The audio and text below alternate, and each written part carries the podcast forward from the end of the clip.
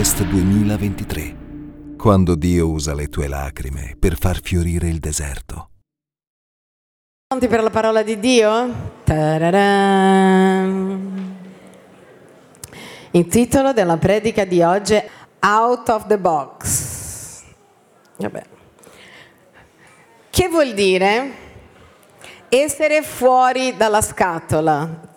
Non vuol dire rompere le scatole ma vuol dire fuori dalla scatola, va bene, usiamo quella. Allora, per vivere una vita piena di miracoli si fa come dice lui. Diciamolo insieme, per vivere una vita piena di miracoli si fa come? Dice lui, dillo di nuovo al tuo amico a destra, a sinistra, di è ora di fare come dice lui. Smetti di, di fare come vuoi tu. Perfetto, out of the box. Oggi voglio parlarvi di quanto è importante non avere schemi mentali per vivere una vita con Dio meravigliosa e abbondante. Amen? Sapete che noi cresciamo con un'educazione, ognuno la sua, c'è anche gente maleducata, tranquilli. Però quando noi ci approcciamo a Dio, noi veniamo un po' con la nostra educazione, chi più rigida, chi meno rigida, e vogliamo far entrare Dio dentro la nostra storia. Ma Lui non c'entra niente con questo. Amen? E quindi out of the box vuol dire oggi devi uscire da quella scatola nella quale ti hanno messo. C'è gente che ha una scatola scientifica, tutto dentro la scatola parla di scienze, quindi là fuori non esiste niente. C'è gente che dentro la sua scatola emotiva, c'è gente che dentro la sua scatola storica. Vivo così perché sono cresciuto in Italia, vivo così perché sono brasiliana, vivo così perché sono cinese e è la mia cultura. Ecco, oggi noi dobbiamo essere pronti a rompere tutto questo e ad essere liberi, a uscire dagli schemi. Amen. Perché quando tu conosci Gesù, lui ti fa uscire dagli schemi. Chi ha pensato di vivere una vita e sta vivendo una completamente diversa? Per esempio, io non ho programmato la mia vita in Italia. Io avevo programmato la mia vita, sapete che volevo fare il medico geriatra, volevo curare i vecchietti, mi stanno simpatici i vecchietti. Io andavo sempre nei, negli, là si chiama asilo, che è per i bambini, nel, nelle case di cura per gli anziani. Vedete, in Brasile l'asilo è per i vecchi, qua è per i giovani, il mondo cambia. E mi piacevano così tanto, erano così teneri, così deboli, che io mi ero programmata, io ho detto magari faccio questo, o magari da dentista, insomma, quando hai 18-19 anni tu ti programmi per una vita. Ma quando ho conosciuto Gesù, lui ha completamente rotto tutto quello che ho immaginato.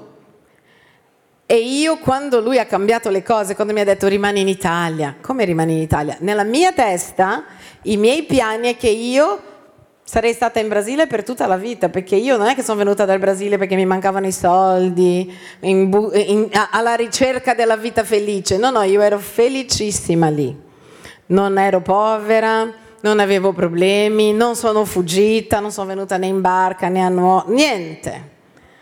Sono venuta perché pensavo di passare solo nove mesi in questa nazione. Io mi immagino Dio quando parto con le mie nove valigie. Che dice carina, lei pensa che sarà nove mesi lì, no? Sai, io mi immagino Dio che guarda gli angeli e dice, quanti mesi pensa di rimanere lì? Nove, carina bella, ma mi immagino Dio che dice però non glielo diciamo subito, perché uno non parte, giusto? Se Dio ti dice vai e non torni mai più, insomma. E lui ha rotto tutti i miei piani e tu dici ma allora sei infelice. È qua la parte bella. Lui distrugge i tuoi piani per darti i suoi e la Bibbia dice i suoi piani sono più alti dei tuoi. Le sue vie sono migliori delle tue.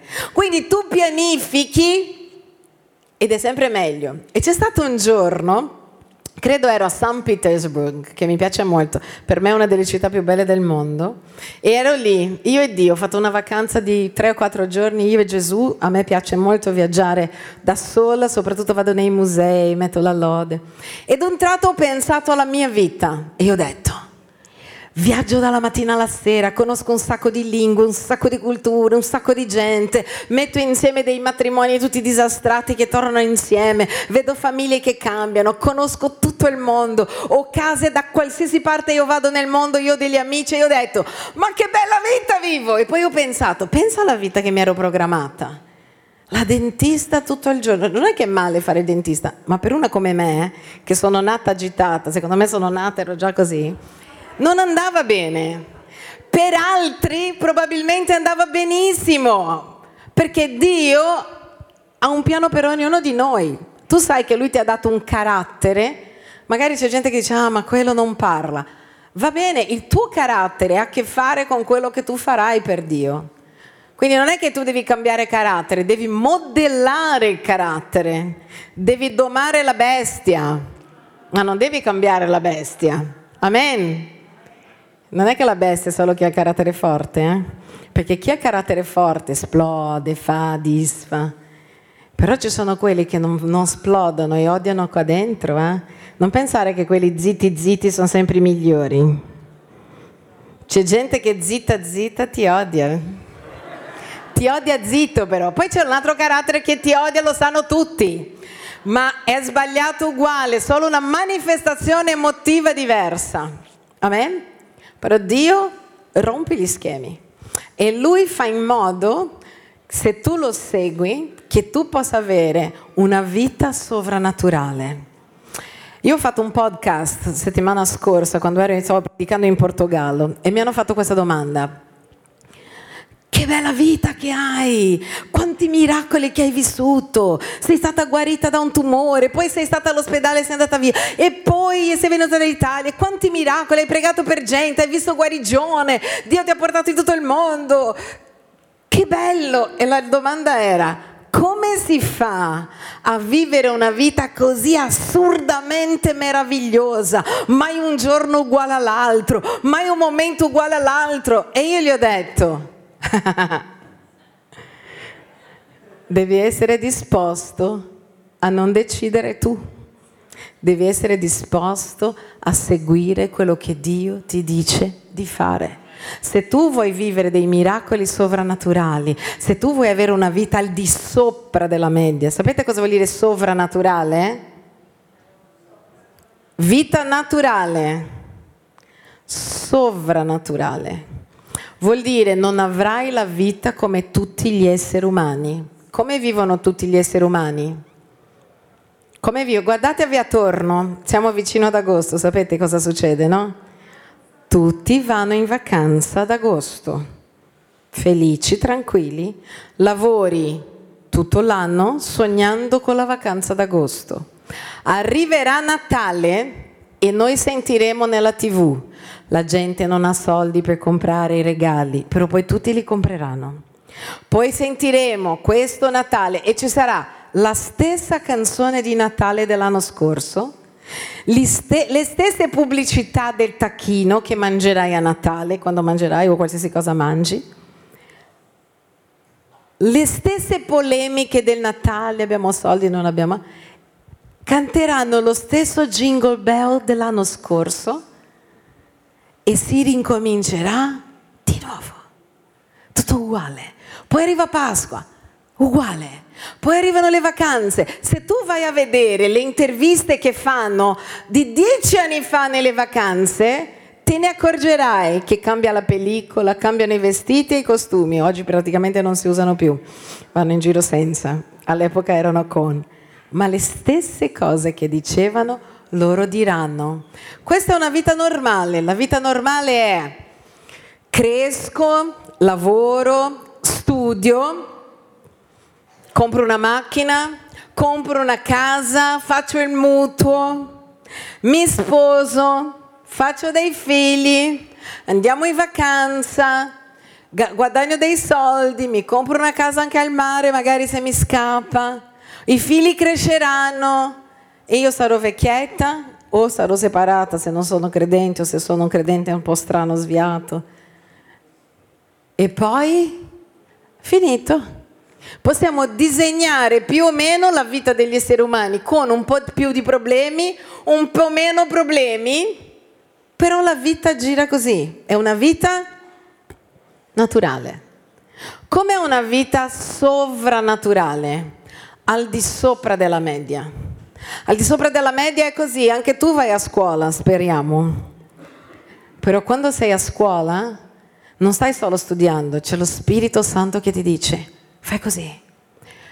Io quando vivevo in Brasile, io insegnavo nuoto, sapete che ho nuotato per molti anni, insegnavo nuoto ai bambini dai sei mesi ai tre anni. All'inizio mi sembrava che si rompessero, poi vomitavano, tenevo uno che vomitavano così, uno con i piedi, perché poi ti abitui.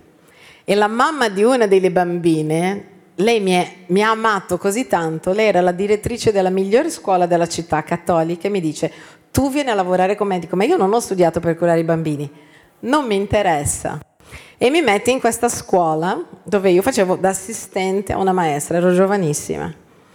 Però qual era la differenza? di una vita normale, che dentro di me c'era lo Spirito Santo. E quindi la vicina della classe mi dice, ho mal di testa, una vita naturale, prendi una medicina, vita sovrannaturale, vieni qua che prego per il tuo mal di testa. E prego. E lei guarisce all'istante e mi dice, non è un mal di testa qualsiasi. Io soffro da 11 anni di mal di testa. Dico, oh. Che cosa succede il giorno dopo? Un'altra viene con il mal di testa. E il giorno dopo un'altra. Allora divento la guaritrice del mal di testa della scuola. E erano tre piani. Sto parlando di una persona di 17 anni. Tre piani e io inizio a parlare di Gesù a una, poi all'altra, poi facciamo riunioni di preghiera nella casa della professoressa e poi tutta la scuola nel momento libero. Io avevo coda di gente dentro la scuola che diceva anch'io voglio Dio, io voglio guarire e quella vita che era naturale una ragazzina che va a lavorare in una scuola diventa completamente sovrannaturale. Inizio a vedere miracoli su miracoli. Perché? Perché ho seguito lui. A volte ti devi esporre e uscire da quello che è naturale per vedere il sovrannaturale. Naturalmente avrei detto no, non posso pregare a scuola. Sovrannaturalmente dico che se ne frega. Guardate, è successa una cosa super. Una scuola di suore mi chiama e mi vuole licenziare. Motivo, preghi troppo. Guarda, dico, c'è il motivo per il quale mi vuole licenziare, stai portando confusione alla scuola perché preghi troppo. Ti abbiamo visto in ginocchio nella messa. E guarda, dico, suore, suora, lei, io niente. Sovrannaturale vuol dire fare cose che lo Spirito Santo ti dice di fare e lo Spirito Santo romperà ogni schema della tua vita. Dì alla persona che è vicino a te, attenta se vuoi seguire Dio, attenti, perché se tu lo seguirai, lui sconvolgerà completamente la tua vita e la tua storia. Amen. Sconvolgerà. Ti troverai in luoghi dove non volevi trovarti, farai cose che non volevi fare, ma quando le fai inizi a vedere il sovrannaturale. La gente vive qui, e tu vivi qui. La gente vive guardando, non lo so, la politica, il giornale, il mondo sta finendo, oddio cosa faremo, ci tolgono la libertà, oddio cosa faremo? E tu sei qui. Non è che non ti importa di quello che è qui, ma tu sei qui. E qui non c'è crisi. E qui non c'è un governo che possa cambiare la tua storia perché tu non dipenderai più di quello che vivi fisicamente, tu dipenderai dalle tue scelte. Dite com'è, tu dipenderai dalle tue scelte. Per esempio, guarda, Gesù, Gesù ha vinto dove? Nel deserto. Gesù ha vinto dove? Sulla croce. È un bel posto essere sulla croce con dei, dei chiodi? No, ma Gesù ha vinto là. Erode era in un palazzo, non era in un palazzo? Erode ha vinto o ha perso? Ha perso. Giuseppe era in una prigione, giusto? Giuseppe ha vinto o ha perso? Giuseppe ha vinto nella prigione. Gesù ha vinto mentre era su una croce. Erode perde mentre era in un palazzo. Satana perde mentre era nel paradiso. Dov'era Satana quando ha perso? Era nel paradiso.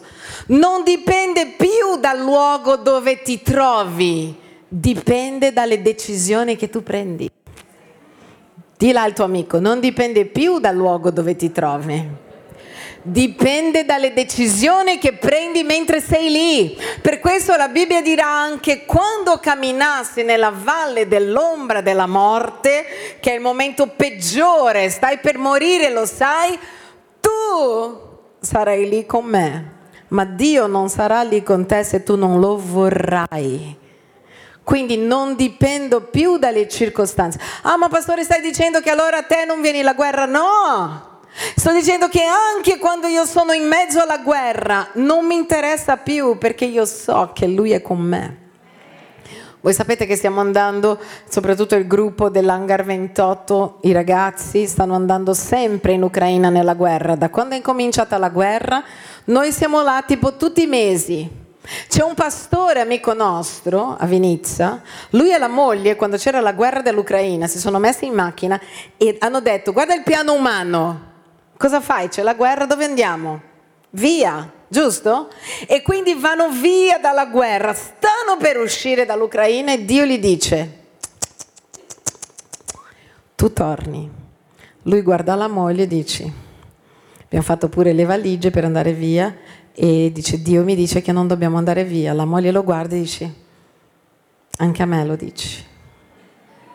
E quindi giro la macchina e tornano a Vinizia, una città che è stata bombardata più volte. Loro erano lì. Di domenica loro fanno il gospel e alcuni gli hanno detto, mentre c'è il gospel, ascoltano le sirene delle bombe. E se cade una bomba loro dicono così, non importa più, la nostra vita è nelle mani di Dio. Dio ha sconvolto la loro vita. Allora tu dici è una cosa brutta perché potevi vivere fuori dalla guerra e Dio ti ha detto di andare in guerra. No, loro hanno accolto migliaia e migliaia di persone. Loro hanno, perché lui è pure un medico, aiutato un ospedale intero, cioè i piani di Dio sono diversi, ma sono meravigliosi. Loro non si pentono neanche un giorno di essere rimasti dentro l'Ucraina. Ma Dio sconvolge i tuoi piani, perché i suoi piani sono sempre migliori dei nostri. Amen? Tu penserai di fare una cosa e ne farai un'altra, ma quell'altra sarà molto meglio per te. Amen. Quindi dipenderà dalle tue decisioni. Se voglio gioire o se voglio lamentarmi. Scelta, dite com'è, il lamento è una scelta. C'è caldo, a parte possiamo anche accendere magari, no? L'aria condizionata. No, siete contenti così senza aria. Allora, è una scelta. C'è caldo, Uff, c'è caldo. Poi arriva l'inverno, c'è l'inverno. Poi c'è il sole, c'è il sole. Poi c'è la pioggia, oggi piove. È incredibile come la gente non riesce a gioire di quello che ha. C'hai una casa con due camere, ne vuoi una con tre. C'hai una macchina, ne vuoi una migliore. C'hai una migliore, vuoi una migliore. C'è una casa al mare, vuoi anche una in montagna. Noi siamo insaziabili. Noi dobbiamo imparare a ringraziare Dio sempre, accontentati, sii felice, svegliati felice. Amen. Ho sentito un, un tipo su internet che seguo che diceva così mio figlio, quando si alzava da adolescente, da quando è piccolo, si alzava così. Ah, devo andare a scuola. E il padre gli diceva, torna a letto subito. Ti alzi sorridendo non ti alzi? E lui dice, voi pensate che il giorno dopo lui si alzava sorridente? Ha detto, avrò detto 200 volte la stessa cosa fino a che un giorno ha imparato che doveva alzarsi ed essere felice che aveva una casa, un padre, una madre. Noi dobbiamo educare le persone alla gioia, cioè siamo arrivati a livello che ti devi educare alla gioia, a godere il momento che hai. Perché c'è gente che magari ti svegli felice. Io una volta ho seguito una persona che era molto ansiottica e sempre si svegliava con oddio domani devo fare così. Oddio, un giorno si sveglia, guarda dentro di sé e non trova nessun'ansia. Allora va a leggere i giornali. Eccolo! Ha voluto trovare nei giornali qualcosa per lamentarsi. Ma quando tu vivi al di sopra della norma, non importa quello che c'è scritto sul giornale. Io ringrazio Dio, la mia vita è nelle sue mani. La mia vita è nelle sue mani. Dite com'è, la mia vita è nelle mani di Dio. E lui non si metterà ad applaudire. Perché sai, uno dice,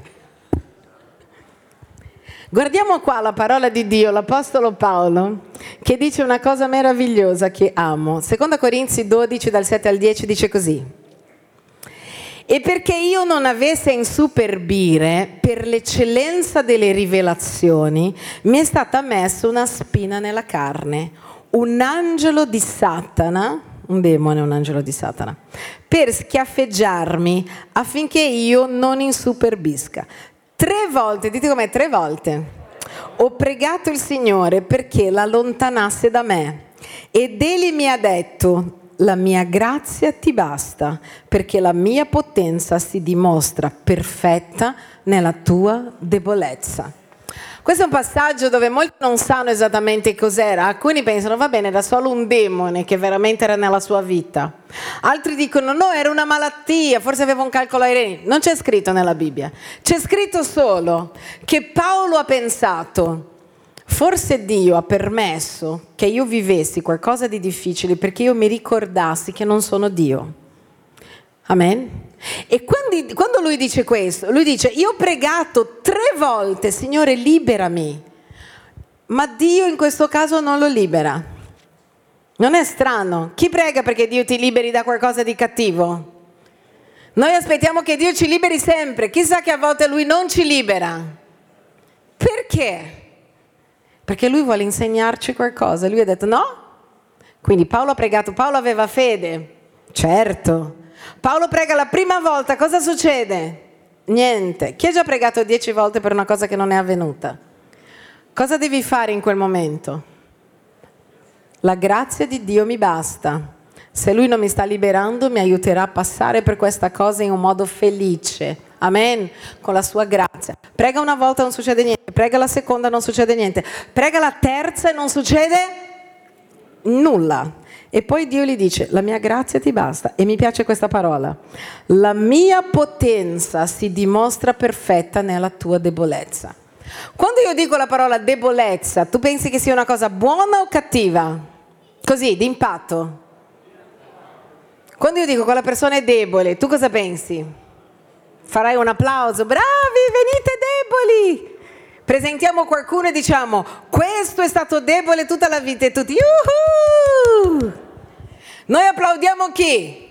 Questo è forte, questo ce l'ha fatta. Ma quello che la Bibbia dice è che per essere forte e tutto questo, non è che esistono grandi uomini di Dio. Noi usiamo male questa parola. Grandi donne di Dio. No, no, no. Sono piccole donne deboli e piccoli uomini deboli con un grande Dio. Perché la Bibbia dice che la gloria va a Lui. Quindi a volte tu vedi una persona e dici è grande, no, no, non è grande, ha un grande Dio. Guardi e dice, hai fatto queste cose da sola. E la domanda è lecita perché magari tu vedi tante cose grandi, ma qual è la risposta? Certo che no. Noi sappiamo chi noi siamo e noi sappiamo che non siamo così forti. Amen? Cos'è che ci rendi forti? la certezza che Dio è con noi e se Lui è con noi chi potrà essere contro di noi. Quando Lui ti dice di fare una cosa, anche se tu non la sai fare, Lui magari ti dice, non so, non hai mai predicato e Dio ti dice predica. Magari vieni così la prima volta, ma se tu ubbidisci Dio, tu d'un tratto scopri che hai una forza che non è tua. Chi ha mai vissuto una morte, un lutto e hai passato quel lutto con una forza che non sapevi di avere? Chi ha vissuto una malattia di un parente dove hai trovato dentro di te qualcosa che non sapevi che esistesse? Come mai? Perché nella debolezza noi scopriamo la forza di Dio. Ed è proprio quando noi siamo deboli che noi scopriamo che Lui c'è. È proprio davanti alla morte, al terrore, al dispiacere che tu scopri che Dio è lì, grande, gigante, che ti sorregge, che ti trattiene. E tu dici, come mai io non sono crollata pienamente? Ti sei fatta questa domanda? Angela durante la pandemia, i suoi genitori eh, erano in Brasile, ha perso suo papà, ha perso no perché noi sappiamo dov'è, no? Nel mondo dicono ho perso mio padre, io dico no, perché tu sai dove è andato, perdono quelli che non sanno dov'è, lei sa che è in cielo, credente. E quindi sono stati trasferiti suo papà e suo fratello nella distanza di tipo sei mesi, nove una persona quando perde qualcuno di così intimo è molto difficile. Ma se tu vedi oggi una persona che è in piedi, non vuol dire che era in piedi dal giorno alla notte, perché ci sono delle lotte, però Dio inizia ad accompagnarci verso la guarigione del cuore, inizia a spiegarci delle cose, ti dà delle cose, delle parole, delle certezze. Ad un tratto tu apri gli occhi e quel dolore straziante che era dentro di te, guardi e dici, non c'è più. Vero? Tu guardi e dici, dove è andato quel dolore? Non c'è più. Dove è andato il dolore della morte che è uno dei dolori peggiori al mondo? Non c'è più. Qualcuno ti ha lasciato, ti ha abbandonato, il marito è scappato, la moglie è scappata, al momento vuoi... Chi è mai stato tradito? Penso che lo sai, no? Anche, la, anche il tradimento di un'amica, di un amico è doloroso, sì o no? E poi arriva Dio nella tua debolezza, tu che dici io morirò senza mio marito, morirò, mi ha abbandonato, nella tua debolezza ad un tratto c'è un processo, ma tu guarderai dentro di te ed è sicuro che non troverai più quel dolore, perché Gesù Cristo ti porterà fuori dal dolore. Pastore dal giorno alla notte, non sempre, ma lui ti porterà fuori da quel dolore. E poi tu trovi gente, dopo anni, che non è credente, che ha vissuto la stessa cosa. E quella persona ancora un dolore che se lo porta dietro per anni. Si è arrabbiata con Dio perché ha tenuto il dolore, non l'ha dato a lui. E dopo 30 anni soffre ancora il lutto di 30 anni fa. Poi tu guardi, hai vissuto la stessa cosa e dici, il mio cuore è libero. Perché tu non vivi naturalmente, tu vivi al di sopra della norma. Quello che Dio vuole è che tu viva una vita sovrannaturale. Allora la vita sovrannaturale devi sfidare il naturale. Se ti diranno ma questo non lo puoi fare, non c'è niente di impossibile per Dio. E tu inizi a pregare e le cose avvengono. E tu vai lì e dicono ma lei ha un tumore, non puoi guarire, ma tu sfidi il naturale, inizi a credere che Dio lo può fare. E quando la gente ti vede, lo so perché io ho vissuto questo più volte, io adoro la faccia della gente quando hai ricevuto un miracolo, soprattutto dei medici. Mi ricordo che sono andata da un medico e gli ho fatto vedere che ero stata guarita più volte di calcoli e altre cose. Lui guardava e diceva così, no vabbè, ma la scienza spiega, nel senso Può succedere che spariscano i calcoli dal giorno alla notte, io così cinque in una settimana? Eh, può succedere, dico, quante volte le è successo? Da quanto tempo lei è medico? E mi dice 30 anni. Quante volte ha sentito una storia del genere? E lui risponde, mai. E dico, quindi allora lo guardi di così. Difficile per lei ammettere che Dio esiste. Risposta, certe cose non si possono spiegare. Perché c'è gente che dura morire però quando tu sfidi il naturale, il sovrannaturale arriva. E il sovrannaturale arriva per l'ubbidienza alla parola di Dio. Allora, quando tu conosci Gesù, sai che noi diciamo, Signore, la mia vita è tua. Dimentica dei tuoi piani. Sei pronto a vivere una vita che Lui sconvolgerà tutto, sarà e tu pensi che lui stia sconvolgendo per il male, no, lui sta mettendo le cose nel posto giusto, il casino che hai fatto. Chi hai mai messo a posto una stanza incasinata? Quando tu arrivi, no? Chi ha mai avuto una madre che ha messo a posto la tua stanza? Alleluia. Sai che tua madre inizia a dire cosa fa questo di qua, questo di qua e tu inizi a dire no perché tu sai, chi fa casino sa dove sono le cose, vero? Cioè dentro il tuo cassetto che è tutta un, una palla, magari tu sai quello che stai cercando. Arriva Dio e metti ordine. E quindi tu pensi, no, lui è entrato nella mia vita, adesso mi sconvolge la vita, sì, perché lui sta mettendo ordine in quel casino che hai fatto tu. È vero che al momento non ti ritrovi più perché eri abituato al casino, ma che piacere c'è quando noi troviamo una casa in ordine? Ditemi, quando tu pulisci la casa ed è tutto nel posto giusto, che piacere provi? Chi prova piacere quando entra nella casa e fa... Ah, quando hai finito di pulire, pensa quando hai messo a posto i cassetti, come, come ti senti? Com'è che vai a letto? Poi ti fai pure una doccia, tutto pulito, io pulita, com'è che si va a letto? Non sei più felice? Non c'è questa specie, c'è gente che non lo sa perché non ha mai messo a posto niente. Però ti garantisco che se metti a posto, com'è la sensazione?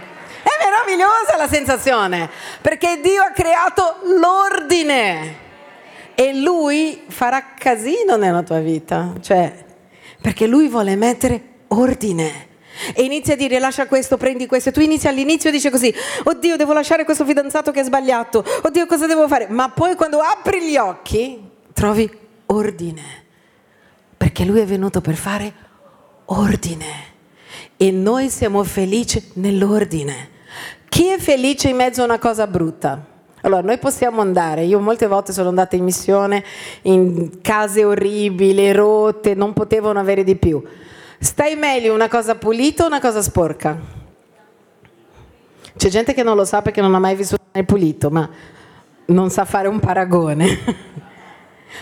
Come stiamo meglio nel pulito o nello sporco? Noi siamo nati per la purezza, noi siamo nati per le pulizie, no, non per farle. Noi siamo nati per vivere nelle cose equilibrate ed è lì nel momento che sembra che è diverso, che lui farà. Allora, devi programmare la tua mente perché Dio possa sconvolgere. Molta gente non sta vivendo i miracoli di Dio perché è dentro la propria scatola. Questa è la mia chiamata, io non esco. Posso dirti una cosa? Dio se vuole sconvolge la tua chiamata. Tu dici, io sarò batterista tutta la vita perché a me piace la batteria. Magari Dio ti prende dalla batteria e ti catapulta da un'altra parte, perché Lui è Dio. Tu pensavi di essere felice nella batteria, Lui ti toglie da lì, ti fa predicare e tu sei più felice. Io ho un amico che era un batterista. Nella notte sua madre ha pregato molto per lui, lui si è convertito. Lui quando è venuto in chiesa era convinto che la madre avesse detto al pastore tutto quello che stava vivendo si era arrabbiato, ha detto mia madre racconta la mia storia al pastore perché la predica, la predica era per lui. Io una volta ho ricevuto una lettera minatoria, più di una, tre, a casa mia, ed era così. Pastore Roslin, io ti denuncio perché ogni domenica, pre- non sto scherzando, predichi sulla mia vita, tu hai messo delle spie a casa mia. Cioè, io leggevo la lettera e dicevo, ma questo è completamente fuori di testa ma minaccia vera. Era convinta che avesse messo delle cose a casa sua, dei cimici. Ma non solo, la persona si pensava proprio importante, cioè io mi do la briga di mettere le cimici a casa sua e predico di domenica solo per lei. Si sentiva veramente Dio questa persona, vero? E tu dici, non è, eh, ragazzi, vero, una l'ho tenuta così, come ricordo. Così ve la posso far vedere. Stai mettendo, cioè, tu mi controlli, domenica predichi su di me. Pensa alla follia. Era lo Spirito Santo che era lì e lei non capiva, no? Questo qua, la madre prega, lui si converte, cosa succede? Che va di nuovo nella notte e beveva come un buon musicista notturno, bevono e fumano. Metteva la birra e sapeva di acqua. E lui dice, io bevevo la birra e sapeva di acqua. Io buttavo la birra, prendevo un'altra birra e sapeva di acqua. E io tutta la notte facevo la prova delle birre e sapeva di acqua. Perché Dio stava sconvolgendo il casino di quel batterista. Oggi lui è il pastore di una chiesa a Rio de Janeiro. E non ha più toccato, suonato la batteria perché Dio aveva un altro piano. È diventato un pastore, ha aperto chiese dovunque. Perché lui sa quello che è meglio per te. Quello che devi permettere è che Dio diriga la tua vita, che Lui ti guidi e lì le cose iniziano ad essere meravigliose. Amen. Perché tu pianifichi e dici io andrò d'estate a Genova e magari Dio cambia i tuoi piani e ti manda quel pastore Roslin in Amazzonia e tu dici no, perché Dio è Dio. Dio è la persona che è vicino a te, è arrivato il momento che tu permetta a Dio di fare Dio nella tua vita. Lascia che ti sconvolga, lascia che faccia cose grandi. Allora, guardiamo nell'ottica di Dio. L'ottica di Dio è così. Chi vuole essere grande sia il più piccolo. Guarda l'ottica di Dio. Nel mondo chi vuole essere grande si fa grande. Nell'ottica di Dio, chi vuole essere grande si faccia servo di tutti. Guarda l'ottica di Dio. Un re quante persone vogliono essere re? Tutti. Io voglio essere il primo della classe, il primo dell'azienda, il più bravo nella moda, il più bravo... No? Quello che era il più bravo, un re, cioè era già re, dice no, io voglio essere servo. Per me essere servo è più divertente. E noi dice, ma come? Tutti noi che siamo servi vogliamo essere re, lui è re, si fa servo. Poi tu dici io voglio diventare ricco. Se tu vai oggi a vedere tutte le robe della ricchezza, loro cosa ti dicono? Se vuoi essere ricco, economizza, non spendere, non dare, tieni da parte. Arriva Dio e dice se vuoi essere ricco devi dare tanto, dai di più, devi continuare a dare a tutti. Quanto più dai, più si moltiplica. È il contrario del contrario del contrario. Per questo ti dico, out of the box, se tu vuoi vivere una vita straordinaria con Lui, tu devi smettere di pensare di voler guidare Dio. C'è gente che guida Dio. Guarda, Signore, voglio fare questa preghiera. Allora vai negli ospedali, guarisci tutti gli ammalati. E poi, Signore, fai questo con l'Italia. Prendi la Meloni, fai così. Signore, allora fai questa cosa. Poi, dopo che hai fatto questo, fai anche questo. Dio, con mio padre devi prenderla anche mio padre. E noi vogliamo fare Dio. Ma è Lui il Signore. Quando noi diciamo Gesù è il Signore, noi stiamo dicendo che Gesù, cosa vuol dire la parola Signore? Chi lo sa? Padrone. Se tu lo dici Gesù è il Signore, carino, vero? Gesù Signore. Prova a cambiare per padrone, prova a cantare. Gesù sei il mio padrone. Già non è, non è strano? Guardare una persona e dire Gesù è il mio padrone è dura, ma è esattamente quello che tu dici, solo che lo diciamo in un modo più dolce. Sta dicendo, lui comanda e io seguo e io scelgo di seguire. Quando tu dici qualcuno mi dominerà, sembra una cosa brutta, ma nel regno di Dio, quando tu permetti a lui di dominarti, tu sei più felice, sei più libero. Uno dice, ma come? Io quando non avevo un padrone ero schiavo, adesso un padrone sono libero perché nel mondo di Dio le cose sono diverse. E se tu vuoi vivere nel mondo di Dio devi abituarti a non essere come tutti gli altri, perché sei meglio degli altri hai la presenza di Dio dentro di te. Guarda la persona che è vicino a te, digli sei sovrannaturale. Smetti di vivere questa vita meschina, smetti di vivere questa, po- questa pochezza. Dio ha cose più grandi per te, Dio ha sogni più grandi per te. Dillo, dillo, dillo al tuo amico. Prendi il tuo amico così, digli sveglia. C'è di meglio per te. C'è una vita sovrannaturale al di sopra della naturalità.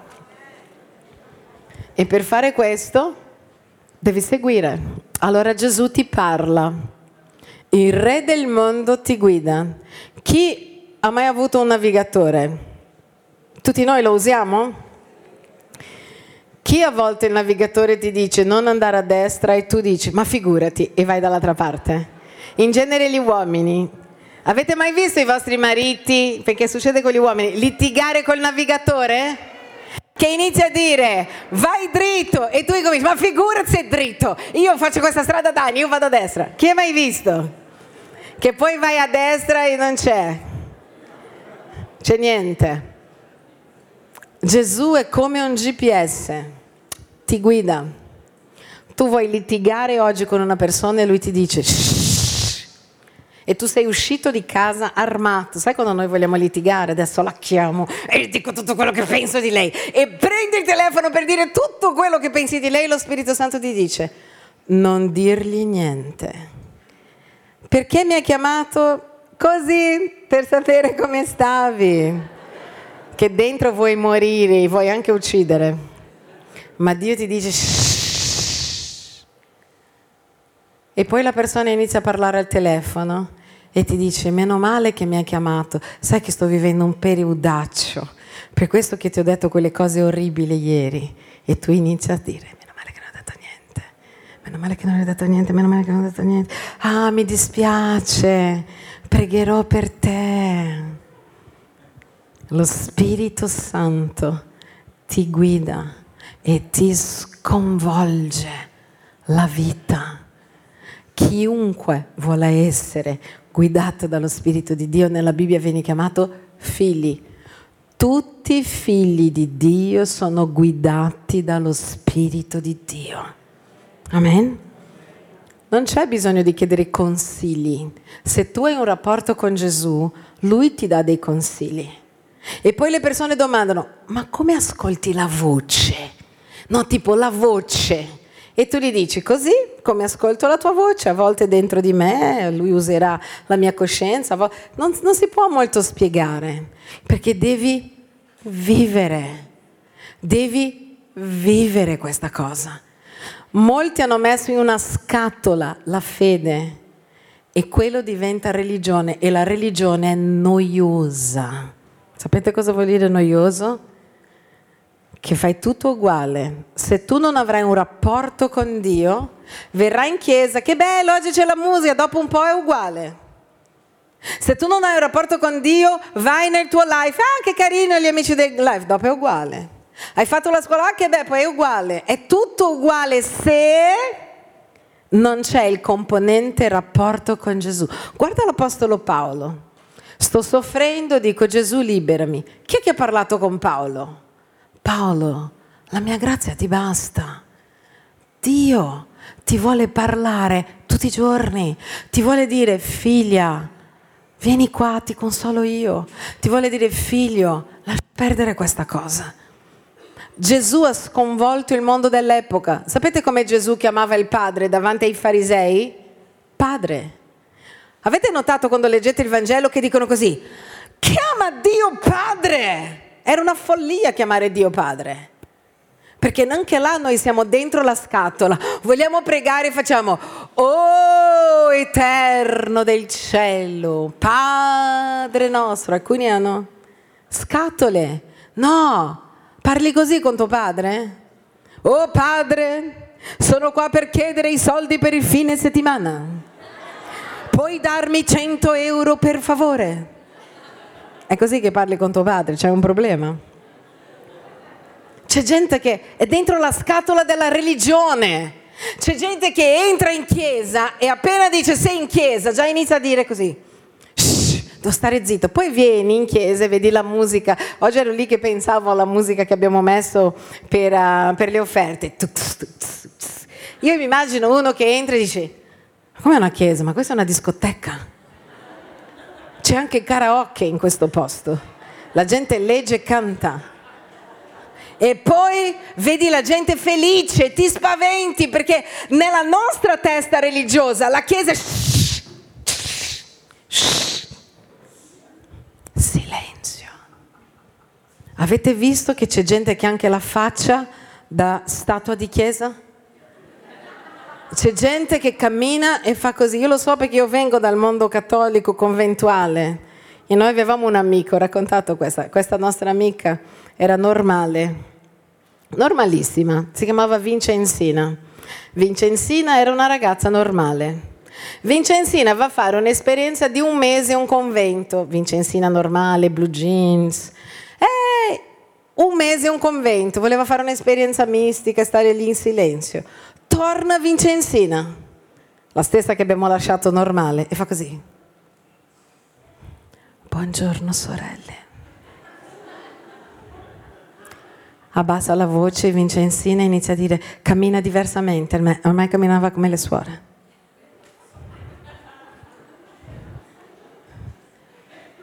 Tutto bene? Volete un caffè? E come c'era una nostra amica milanese, guardate, ha detto, Uè, Vincenzina! Sei tu, là dentro! Cosa fai? Allora perché preghi diventi un'altra persona? C'è gente che ha questa idea, pensa io come sconvolgo la testa della gente. Che la gente va, magari sono lì, una festa vestita così, carina, anche col blu mi sta bene. E praticamente arriva, non è vero, cioè arriva e qualcuno, cioè, qualcuno guarda e dice così, mm, questo è il mio pastore. E la gente guarda e dice in che senso? Ho già sentito questo. In, in che senso? Tipo pastore di pecore. È tipo il mio prete. Pensa alla testa della gente. Questa qua in blu è un prete. Pensa quando io vado a celebrare dei funerali. Una volta sono andata con Matteo, ti ricordi Matt? Allora, una volta vado con Matteo, muore questa persona, vado io e Matteo, porto Matteo con me. Arriviamo in questo posto e loro i ragazzi erano della chiesa e la famiglia in un paese guarda e dice stiamo aspettando il prete, io ero già là da una vita, stiamo aspettando il prete e io, sono io il prete. Pensa alla testa della gente. Sarà di una setta, i preti donna. Poi come era un paese, in Italia, nei paesi, sapete cosa fanno? La processione. Quindi mi chiamano e mi dicono, beh, visto che sei il prete, fai tu la processione. Allora, noi dovevamo andare dietro al carro funebre e loro in genere in Italia fanno il rosario mentre ascoltano, ma però noi non facciamo il rosario perché noi non crediamo al rosario, noi crediamo alla Bibbia. E quindi mi guardano come per dire, cosa farete? Io prendo Matteo e dico, Matteo leggi salmi. Allora c'era Matteo, Matteo così, io che vado, cioè vestita normale, dietro alla barra tutta la gente Matteo, Salmo 25, Salmo 22, il Signore... E la gente ci guardava come per dire, chi sono queste persone? Cioè quello che aveva i capelli lunghi poi, no? Tipo hippie degli anni 70, due metri d'altezza con i suoi capelli boccolosi, questa piccola, biondina, il prete e lui era il chirichetto. Cioè, la follia, cioè la follia. Uno guarda e dice, ah! tu stai sconvolgendo la testa della gente perché nella loro testa religioso ha una faccia. E io lo so, perché a volte io metto il clergyman, sai quelle cose bianco? E una volta sono andata, sapete dove nasce questo? Vado in una cena, una cena con il sindaco, varie persone di Milano e a tavola c'è questo che mi guarda e io imbarazzatissima dico Dio, mi guardi e fa, tutto bene? E io bene, tutto a posto. E lei cosa fa? Allora io guardo e dico il pastore protestante mi guardi e mi dice in che senso? E dico nel senso che faccio i funerali, i matrimoni, sono un prete. E mi fa così, che sensuale questa cosa del prete. Io ero nera, volevo ammazzarlo. Ho guardato e ho detto non è possibile. E allora quando ho detto questo, ho avuto la visione di me, come i pastori in Italia, in Europa, possono usare i clergymen, no? vestita di nero con un cosino. Quindi sempre io, me stessa, settimana all'altra vado in una sfilata di moda, la stessa gente, quel tipo che era. A un certo punto mi vede vestita da prete e mi fa così. Ah, mi scusi, tutto bene io? Sono sempre io. Eh no, ma mi mette in imbarazzo questa cosa. Sapete perché? Perché siamo in Italia e il vestito fa il prete. Non è il prete che fa il vestito. C'era un mio amico giornalista, ho fatto una intervista con lui in tv, eh, ciao pastore! Poi vieni, ero vestita così, mi dice, faccio fatica a darti la mano. E dico, perché? Mi mette in imbarazzo questo vestito. Perché in Italia è così. Cioè, quindi se tu dici io sono credente e sorridi, già ti guardano come per dire non è vero. Sorridi troppo. Un credente non può sorridere, perché noi abbiamo la storia di San Francesco che parla con le piante. Sorella pianta, pianta sorella.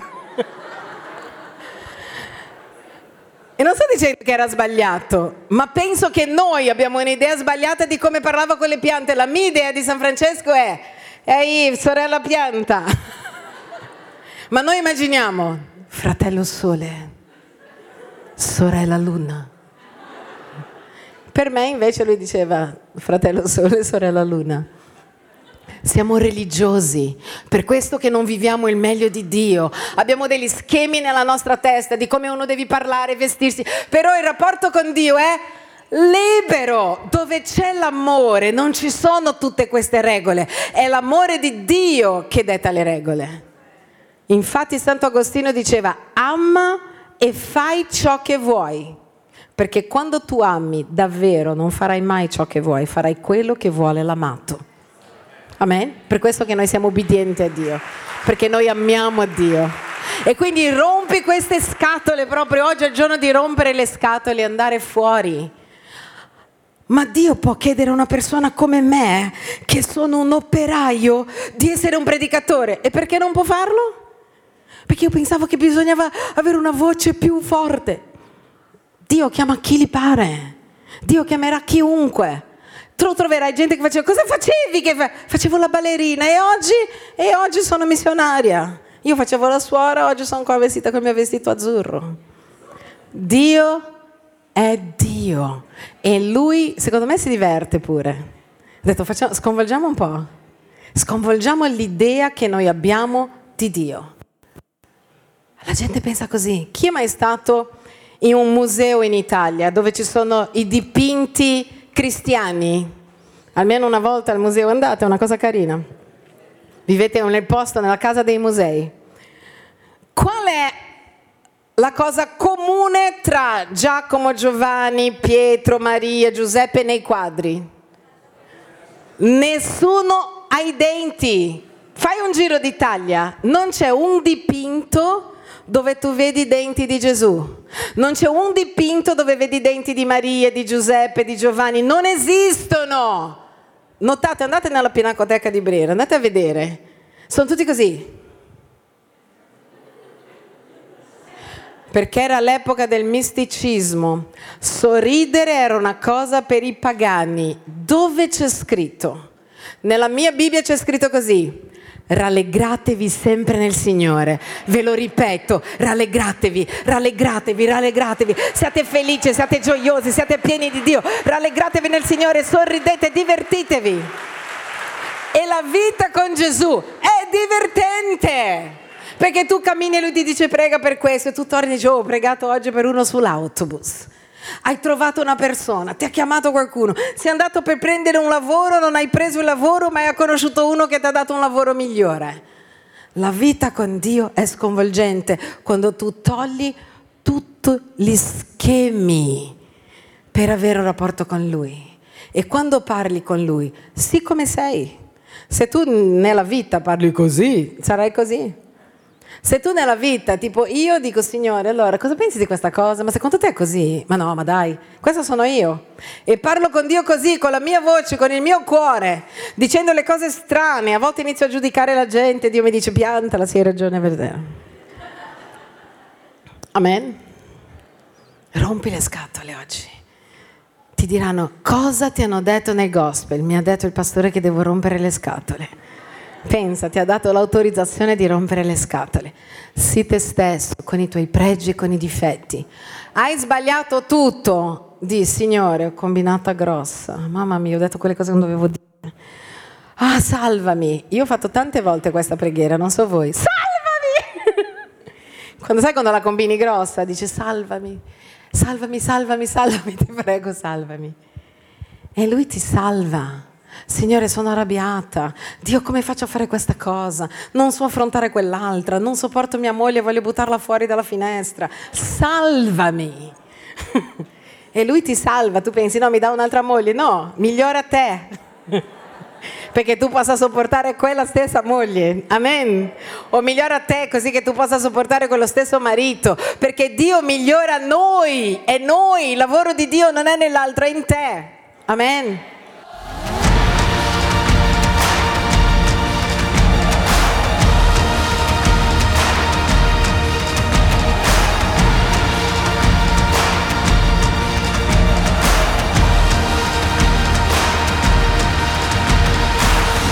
Harvest 2023. Quando Dio usa le tue lacrime per far fiorire il deserto.